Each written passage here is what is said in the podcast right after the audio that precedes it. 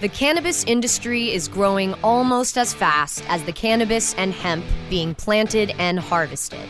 Where, when, and how fast will the cannabis and hemp industries continue to climb? Who will be the people leading the charge into that promised land of profit? Let's pursue those answers and more with the Plant Profits, powered by Protis Global.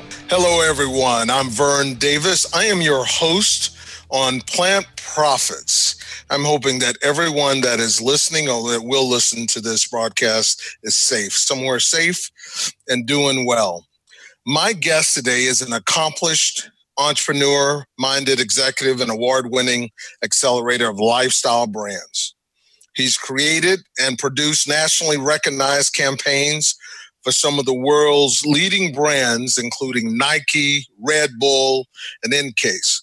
His 20 year work history spans men's, contemporary apparel, sporting goods, and consumer electronics, and retail, I must say.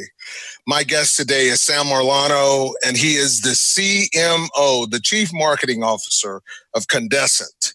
Sam, how are you this morning? I'm well, Vern. Thanks for having me. It's uh, it's a it's a great day, and, and I echo that sentiment. I hope everybody listening is uh, is doing well and safe. I know it's a difficult and trying time for many.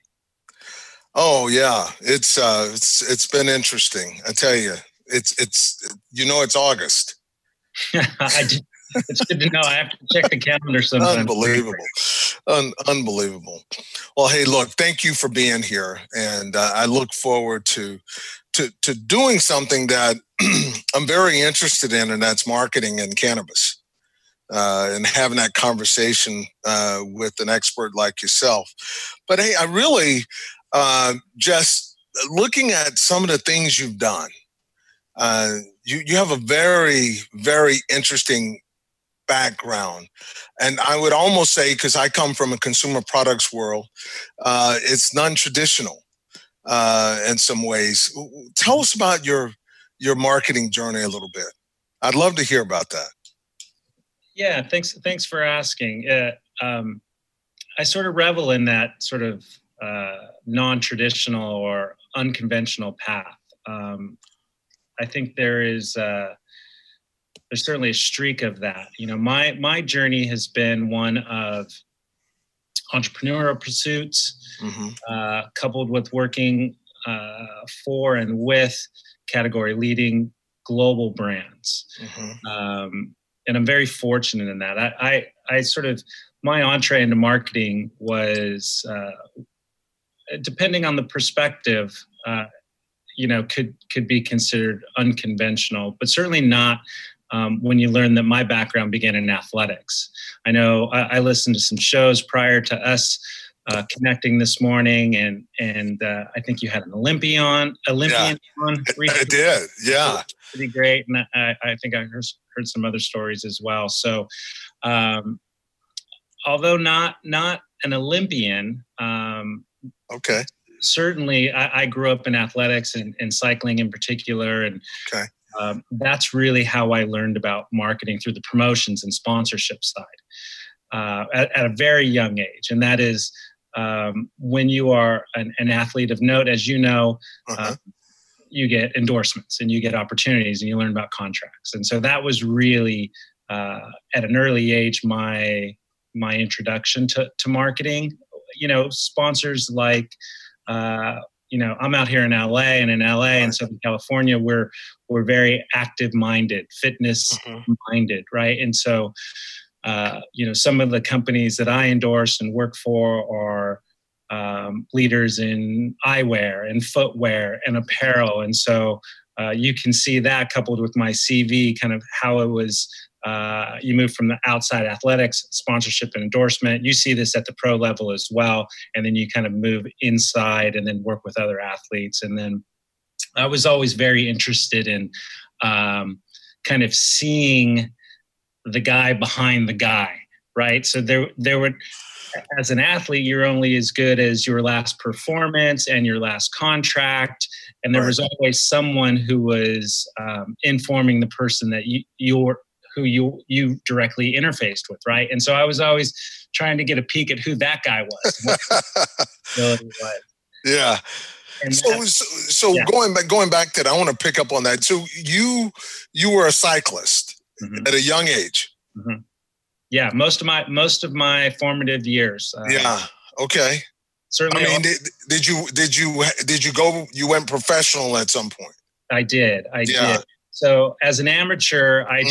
Uh, three world titles.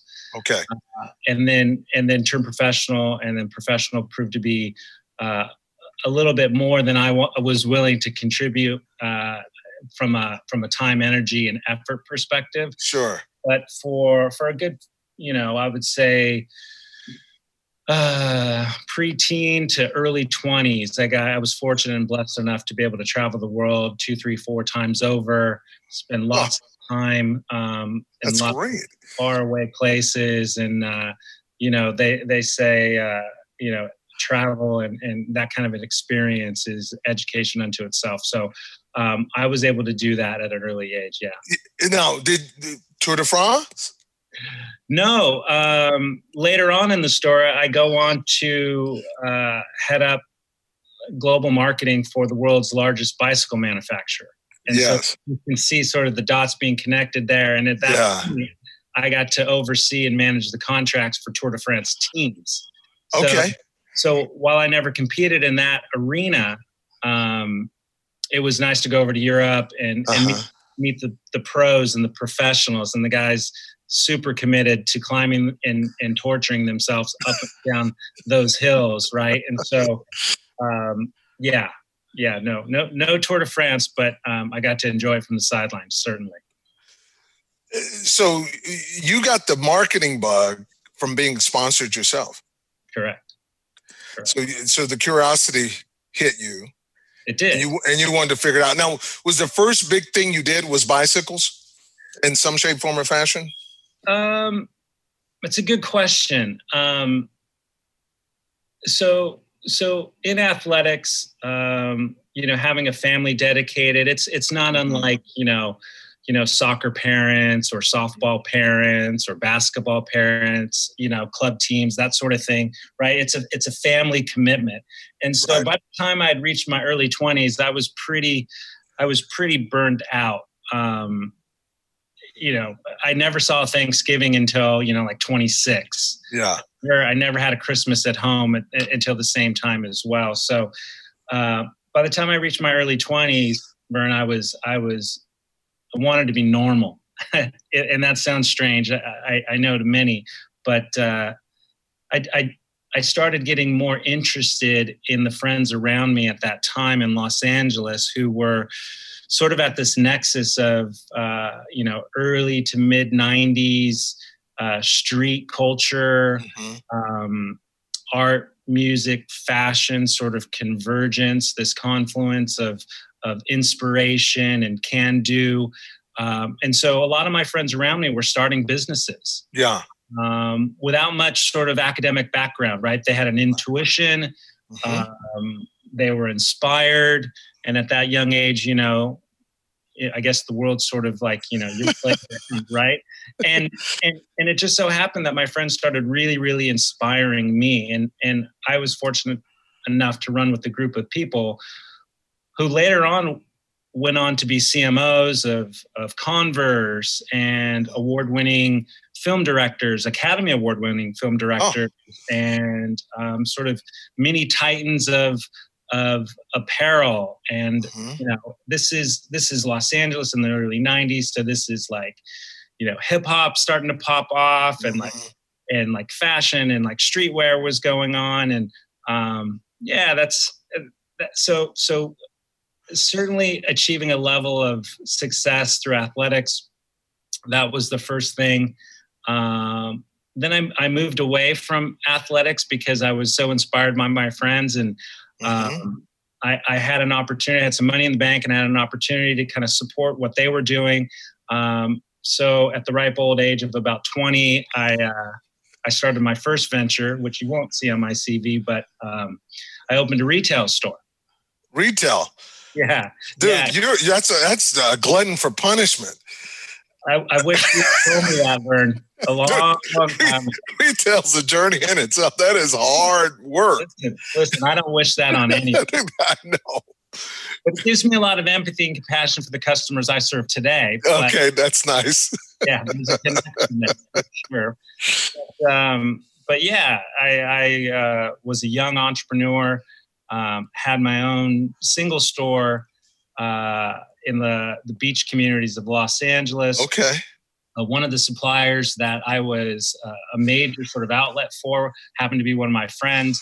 He said, "Hey, let's let's move this party up from more of the the clandestine kind of uh, sleepy beach communities, and let's get a store and let's go in together in Santa Monica in the high rent district." Okay. and at that time, um, going varsity. You're going to go to the varsity now. I went from, I went from the JV team to the varsity team. Um, to the left of me was Coffee Bean and Tea Leaf. From across from me was Armani Exchange. Down yeah. was REI. You know, around the corner was a Nike store. So price per square foot was real big. I was I was you know big shot at 23. Yeah. And uh, you know, learning by uh, sort of firing line, if you will. Got yelled at by landlords and CPAs and and all of this stuff. So this was this was my academic sort of uh, learn by doing career. And so yeah. Uh, so to answer your question, athletics led to an interest in marketing. Uh, being burned out from athletics led to an interest in kind of partnering with my friends and what they were doing, and um, and then so I started retail, and that retail in particular was uh, men's and women's contemporary fashion. So streetwear time. So think like early '90s Beastie Boys, yeah, clothes, all of that stuff. Bunch of cool, cool clothes and um, and wear. I think that's that's that's awesome. That's a great story, uh, Sam. I really appreciate you taking us down that road. Hey, we're going to take a break. We'll continue our discussions with Sam Orlando with Candescent. He is the CMO and looking forward to getting back. I'm Vern Davis. Uh, I am your host of Plant Profits, and Plant Profits is fueled by Protis Global People Solutions. Protis Global is a people solutions firm. Thank you. Be right back. Plant Profits will return so our sponsors can profit from these messages. Elevate your everyday with that Shoogies feeling with the sweet taste of Shoogies. Add a cup of Shoogies to your morning coffee. Ah, how sweet it is. Shoogies infuses cannabis and cane sugar to make it the perfect sweetener with benefits. Make your happy hour happier with a dunk of Shoogies in your drink. Order your Shoogies now at S-H-O-O-G-I-E-S dot com or find it in dispensaries throughout California. Whenever you crave a little sweet, pick up Shoogies, the sweet, sweet take anywhere treat. It's time to Hemp Present. I am going to titillate your audio orifices with weekly radio rendezvous with some of the premier movers, shakers, and history makers of the cannabis community. Radio resident Hempo sapien Vivian McPeak. I will be putting out a call to action on issues of the day and putting your interest under the big lights as I provide cannabis commentary and weekly interviews that go straight for the nugular. Marijuana! Hemp Presents, only on Cannabis Radio.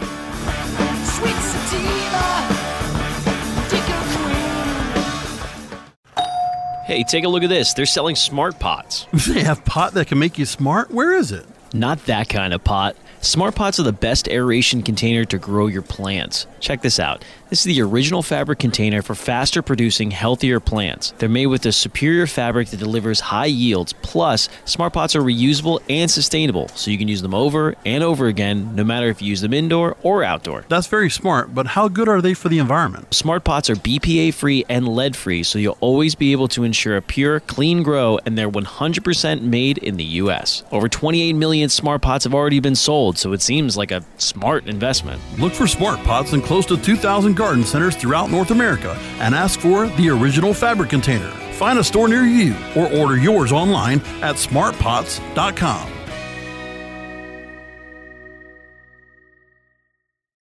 The Plant Profits are back to lead the pursuit of the promised land of plant profit.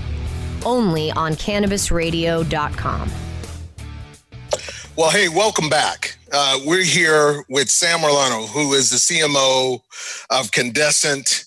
Uh, Sam is uh, spent some time just taking us through uh, athletics to the big time retail business in Santa Monica or, or Santa Monica, California. And uh, we're going to continue the discussion. Sam, I, I, I really, man, you you took an interesting journey. It was non-traditional. I mean, you didn't you didn't go to the Ivy League MBA thing. You went to work. Uh, you uh, you had this entrepreneurial spirit. It, it, it seems to be, and um, eh, how did you know that market? Because the entrepreneurial spirit, and you started a business. You did everything. How did you know you were going to be in the consumer communications business? Yeah, the marketing side.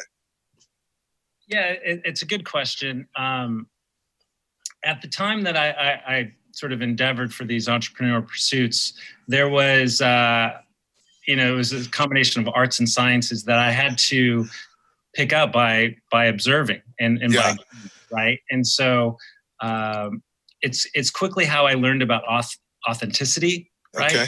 Uh, truth and storytelling, transparency, things that I use today here at Candescent um, and and and I was always really fascinated by what motivated people, what moved people, what worked, what didn't work, um, and and and why they made the purchase decisions that they mm-hmm. were, uh, you know, contemplating at the time. And uh, yeah, being around those people who were at, at the time, you know, friends and mentors, and I, you know, I didn't realize just how much I was soaking up and and what I was uh, gleaning from that process. Only it took me years before I could be able to look back and say, "Wow, you know, those people I hung out with and ran the streets with, mm-hmm. you know, mm-hmm. do big things." And um, I'd like to think that I, you know, I, I, can be, you know, within that group these days. But uh, but I was always really motivated by the psychology that goes that goes along with what I do. Yeah, no, that's that's that's a hell of a reason to do it and to be on the marketing side. Now, you, is Candescent the first cannabis play for you? It is. Okay. So you've been in this business 15, 16 months, something like that, Correct. right? You've been in this business 15. That's an interesting time, mm-hmm. you know. So during the uh, the attraction process with Candescent, right, and that whole process, you know you you're thinking you're stepping into this um, this amazing business and this amazing time in the business and then you know the last 15 months have been very interesting and very difficult now uh, this business the cannabis play is a very difficult business anyway mm-hmm. and uh, you came in at a very interesting time so if i'm Candescent i'm thinking yeah, this is great. We got our guy, and it's uh, thank God because it's the time I need him. Mm-hmm. And uh, but what are you thinking about what's happened in the business before March of this year? Right? I mean, it was a tough business. Yeah, yeah. Well, uh, in all candor, yeah, you know, I, I, didn't know what I was stepping into. got it. To, to, be honest, so yeah, uh, it's an interesting story. Um, I often say I didn't go looking for cannabis. Cannabis, you know, kind of found me, right? And so how I came to Candescent was through what I call the unofficial Nike alumni network, right? And so, yeah. uh, in my time um, through my sort of colored, you know, career, uh, I, I'd done a lot of work for Nike, right? And and and really kind of connected with good people, you know, both in Portland and Los Angeles. And at the time that I came to Candescent, there was there was an interim uh, person from Nike in this seat now and she was uh, she was leaving for personal reasons, and and she made a phone call to me okay. and said, "Hey, I think you'd be perfect for this role. Are you interested?" And I said, uh, I was consulting at the time. I said, "Yeah, I'm interested." You know, I took a look at the brand, I took a look at the leadership.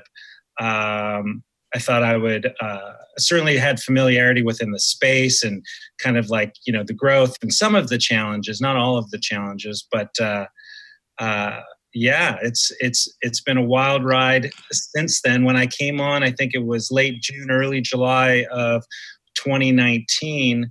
Um, you know, Candescent had already achieved, uh, you know, a significant degree of success here in California. Yeah, um, they certainly had eyes on, uh, you know, what we call MSBOs, right? So multi-state brand operators, not just mm-hmm. those.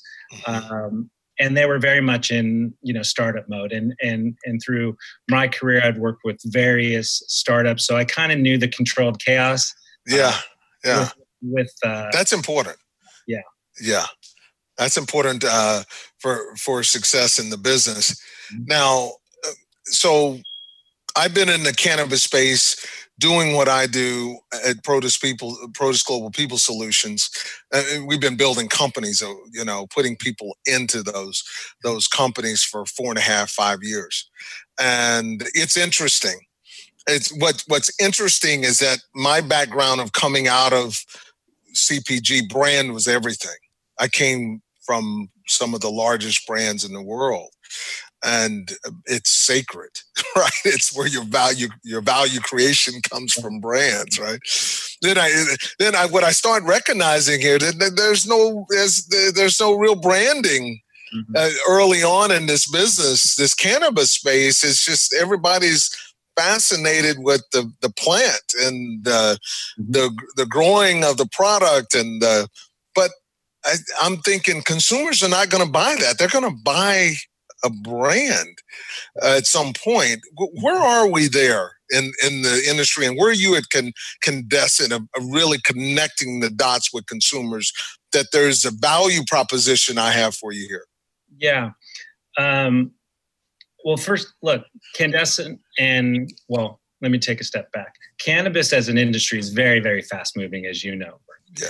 Um, so no sooner do you say something like uh, we acknowledged you know 16 18 24 months ago that yeah. you also have to acknowledge the progress that has been made by some of the major players you know in canada and then certainly mm-hmm. here in the states um, relative to understanding the importance of brand so let me let me give credit where credit's due uh. I, I, look I, I look laterally and i see um, some amazing people coming from traditional CP, CPG, right? Coming right. from CPs and uh, etc. That's um, right. And bringing that acumen, right? Yes.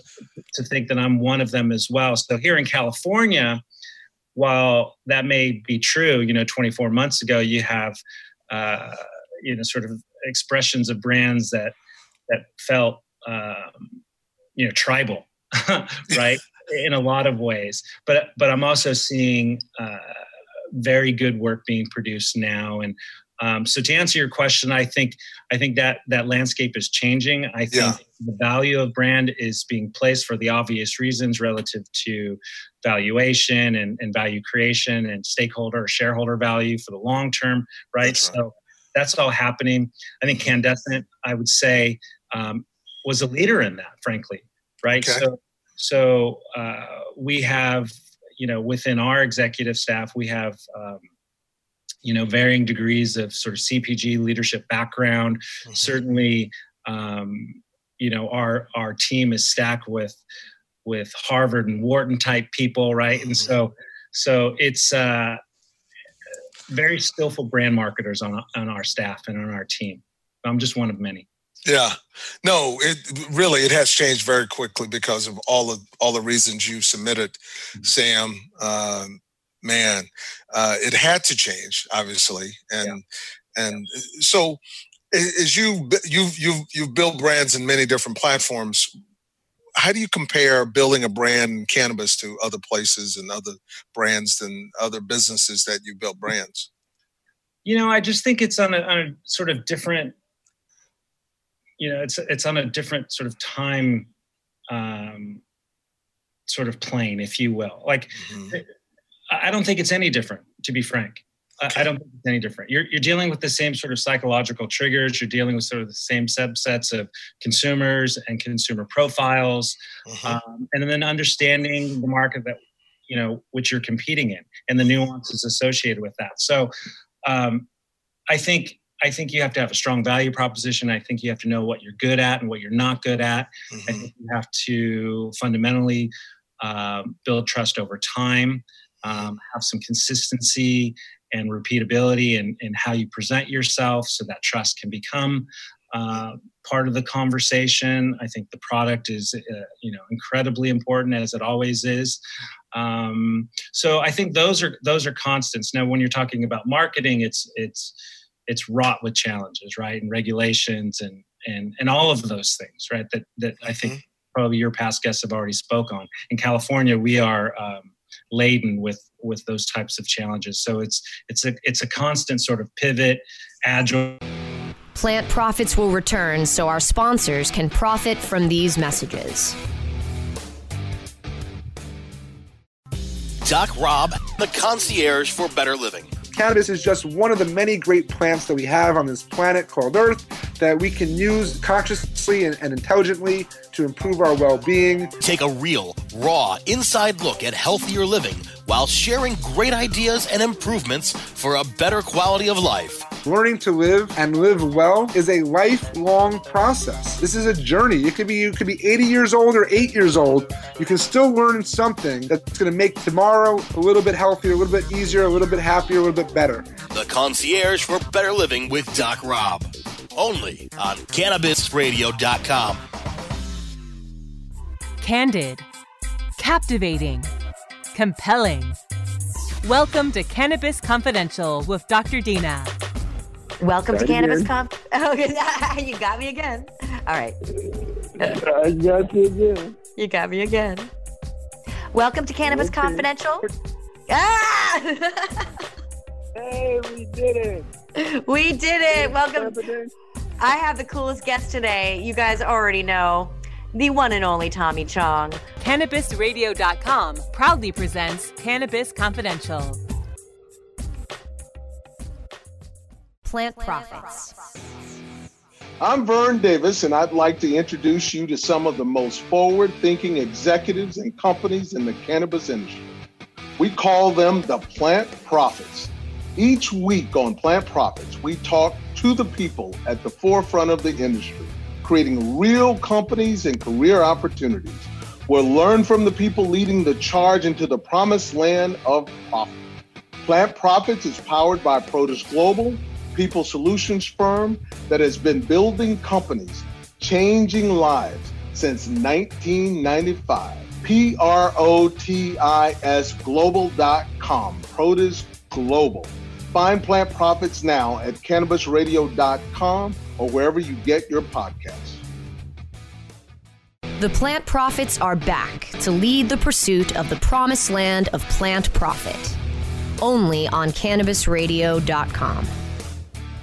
Yeah, and, and are consumers making uh, uh, buy decisions the same way as in other uh, no. businesses? No. Okay. okay. That's that's well. That's, that's a whole other discussion. I tell you what. Let's get into that, but let's take a break. Okay. Let's right. take a break. We'll continue our discussions with Sam Marlano with uh, Candescent. Uh, Sam is the CMO, the Chief Marketing Officer there. I'm Vern Davis, and I'm your host of Plant Profits. And Plant Profits is uh, fueled uh, by Protis Global People Solutions. We'll be right back. Okay. All right. We're going to roll right into it, Sam. Hey, welcome back. Hey, I'm Vern Davis. I am your host of Plant Profits, and Plant Profits is fueled by Protis Global People Solutions. I'm here today with Sam Marlano, and Sam is the Chief Marketing Officer of Candescent in the cannabis space, and and and Sam is, is about to tell us all the differences or that consumers and how consumers actually are making these decisions about buy these buy decisions in the cannabis space and how that relates to to uh, other ways we all shop. So, uh, Sam, take it away, man. Yeah, you know, before the break, you you yeah. asked me how, how is it how does it compare how is it different than than sort of traditional cpg goods? Yeah. Uh, look it's it's no secret today that um, for the most part you're doing your research online if you're a consumer and and you know the the retail space in and of itself is is a point of affirmation um, and and a lot of those purchase decisions are made in the home or on the phone on the go et cetera et cetera um, because cannabis is so new and legalization has not yet been achieved, you know, nationwide, um, and then certainly within the state of California, it, there's just being so new, there's just there's just a lot of education that's still required, mm-hmm. right? And where is that education going to come from? It's going to come from the place of purchase, right? Mm-hmm. So retailers hold a um, you know a lot of a lot of sort of uh, we have a lot of influence, maybe more so than in traditional retail today. Um, so in that way, it's it's a little bit of a throwback, but things are uh, as a result of of you know the current sort of state of state, if you will, with what's going on in this pandemic, um, there is a race to to level up. I like to mm-hmm. say with regards to contemporary retailing and and meeting consumers who are now uh, more apt to try and find that information that they're looking for online, right? So in California, you know, bud tenders are very, very uh, important in that sort of paradigm.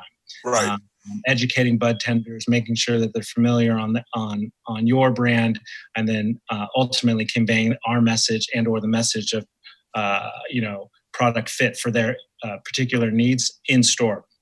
So we make sure that we take care of those people and that we're educating those people, and then simultaneously on a parallel path, we're, we're understanding how much more uh, the future of retailing will be uh, sort of reliant on you know what I call PCD, you know, pick up, curbside, and delivery.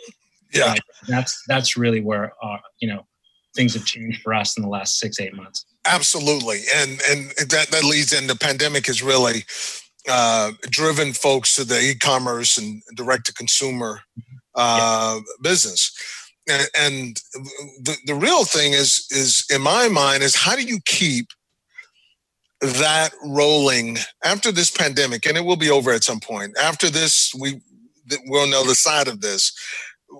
How do you keep that? Because that's a great business, right? That's a I'm sure it's a profitable business, or it can be a profitable business. It may be expensive at the beginning, but um, how, how, do you how do you guys make that part of your regular business and make it attractive? And because because now what you're doing is you you the consumers train themselves how to shop a different way. Yeah, you know, fundamentally because we cannot transact online yeah. Yeah. Um, it's it's going to be u- unique right so the best we can do from an attribution standpoint is get someone to add to cart have it ready available to pick up okay. um, you know it, my background uh, and Vernon, you'll you'll you'll understand this term. You know, uh, the last decade has been about omni-channel, being yeah being available everywhere at any time so that you can um, buy online, pick up, run into Target. Familiar with this idea of, of being readily accessible, making sure that you're meeting the consumer need where it needs to be met. And today, more than ever, it needs mm-hmm. to be uh, contactless, it needs to be uh, convenient. And so, to answer your question, I think this will be the future of our retailing until we can transact online. You know, mm-hmm. see as you pointed out, which mm-hmm. is which is uh, you know traditionally understood as a high margin business right. because you know it's vertical. Um, until we can do that, we're going to have to work with our retail partners and continue mm-hmm. to support them in making sure that they're successful in doing what again what I call pick up curbside and delivery PCD. So that, that that's and, and, you know that's what it is. So so let's talk about Candescent here now. Um, the, when you when someone asks you, well, what is Candescent? What do you tell them? Mm-hmm. Well, Candescent is uh, is a couple of different things. It's one, it's a house of brands, right? Yeah. So, uh, we're currently made up of three brands that fill three different tiers of our customers' shelves. Uh, Candescent, our flagship brand, is is also uh, an echelon. It is a luxury good. Yes. Um, we we typically sell- and visually, by the way, Sam, it looks luxury. So nice good. job. Yeah. Nice job. Thank you.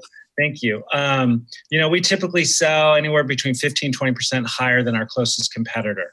Um, so Candescent as a house of brands is our flagship, you know, the orange brand that you talked about, Candescent, yeah. um, luxury goods. We have a middle market brand called Good, um, that is our uh, our light dep, uh, you know, California grown, pesticide free. You know, we like to say good practices, good health, good times. Mm-hmm. It's, our, it's, our, it's our sort of middle market um, brand, a little more accessible from a price point, but also kind of fights in there with all of the other brand names that you you might recognize. Yeah. And just this year, within the pandemic, Vern, I'm not sure if you're you're up to speed on this. We launched our third brand, which is a deep value brand called Baker's Cannabis Co. And Baker's in particular, we actually accelerated that launch by by 30 days. Excuse me, 90 days. Uh, again, that time that time. it comes together, doesn't it? Yeah, Baker's, I think, is an amazing idea. Tell us about that briefly Yeah. because I think it's an amazing idea. It makes a lot of sense. So late last year, we identified an opportunity within the California marketplace to understanding that we we sort of sat way above on the top shelf, fought in the middle shelf, but we're seeing a lot of of, of business uh, that we weren't able to capture uh, when we're when we had our sort of our commercial hats on. Right, we're thinking about um, you know supplying our customer, um, you know, making them more successful. We said um, because we're vertical, we're a cultivator, we're, we're a processor, we're a distributor. Um, we said, hey, look, we think there's opportunity within our our you know operating structure to to introduce a third brand and do it at a way that is going to be of, of high margin, deep value for you know high margin for our customers and deep value for for consumers. So we had that on the roadmap for summer uh, of 20, and, and we actually accelerated it in January. Uh, you know, we started thinking about our plans and our on our rollout, and it was actually in February. Uh, excuse me. Uh, point of correction. It was actually in February when when we started to see late February when we started to see the early. Um, you know impact here in California, and then certainly in March, and and and we launched Baker's uh, April first of this year, and, and the reason why we accelerated that is because uh, we wanted to support one not only our customers, we are deemed essential, as you know, uh, in California, and so. Uh, we wanted to support our customers hard, high margin, but moreover, we wanted to support the consumers that we felt that were most profoundly impacted Yeah. what was going on with the pandemic, right? People were being furloughed left and right here in California. They were uh, being laid off, and these are these are, uh, you know, Baker's an egal- is an egalitarian brand. It's it's for everyone. right? So a lot of hardworking individuals, and and these types of customers and consumers uh, are everyday uh, cannabis users, right? So we want to put a product in their hand that they could the value the value equation was very very high for them. Um, and so that's why we launched it early. No, and I, I love the idea. And and I'm telling you, when I first got into this business, I started thinking about this business like the wine business. And that I mean, what you're doing is looks like, you know, me going shopping for wine, right? It, it- which is familiar to consumers, which I think is a very good thing. And I I think what you're doing is you, you're making uh, you're making your brand, your products available to to all consumers that want to uh, partake and consume in, in, in, in the product. And I, th- I think that's awesome, Sam. I, I really, uh, I think I think that's awesome doing. And then you set yourself up that maybe you can take Baker's and make uh, and make it a private label and, and build other brands off of it. Right? You never know. So there's there's a lot you can do for other producers. So I think that's awesome. And really, I- Sam, I- it's amazing. We so much we could talk about, and I've had a great time here with you. And and uh, I really want to thank you for appearing here on Plant Profits uh, in our show, and and you brought a lot to it. And marketing is a topic that I love to talk about. Uh, because I know it's important. I know this is where we're going, and we're going there faster and faster and faster in the cannabis space. And uh, you're a catalyst. Thank you for that. And I wish uh, what you and your colleagues are doing at Candescent, I wish you much success. And stay safe, my friend. Stay safe. Vern, thank you very much for having me. It's been a pleasure. Oh, absolutely. Absolutely. And thank you all for joining us here on Plant Profits. You can download episodes of Plant Profits by going to cannabisradio.com. Cannabis Radio uh, is our uh, partner and an amazing partner. Uh, you can subscribe to the show at Apple Podcast, Spotify, iHeartRadio, all the places you get your podcasts. Uh, follow Protis Global uh, through our social networks, and we're everywhere, everywhere, folks. LinkedIn, Instagram, Facebook, Twitter, and, and really take a look at how we're building companies and changing people's lives at protisglobal.com. That is P R O T I S global.com. Until next time, cheers, be safe.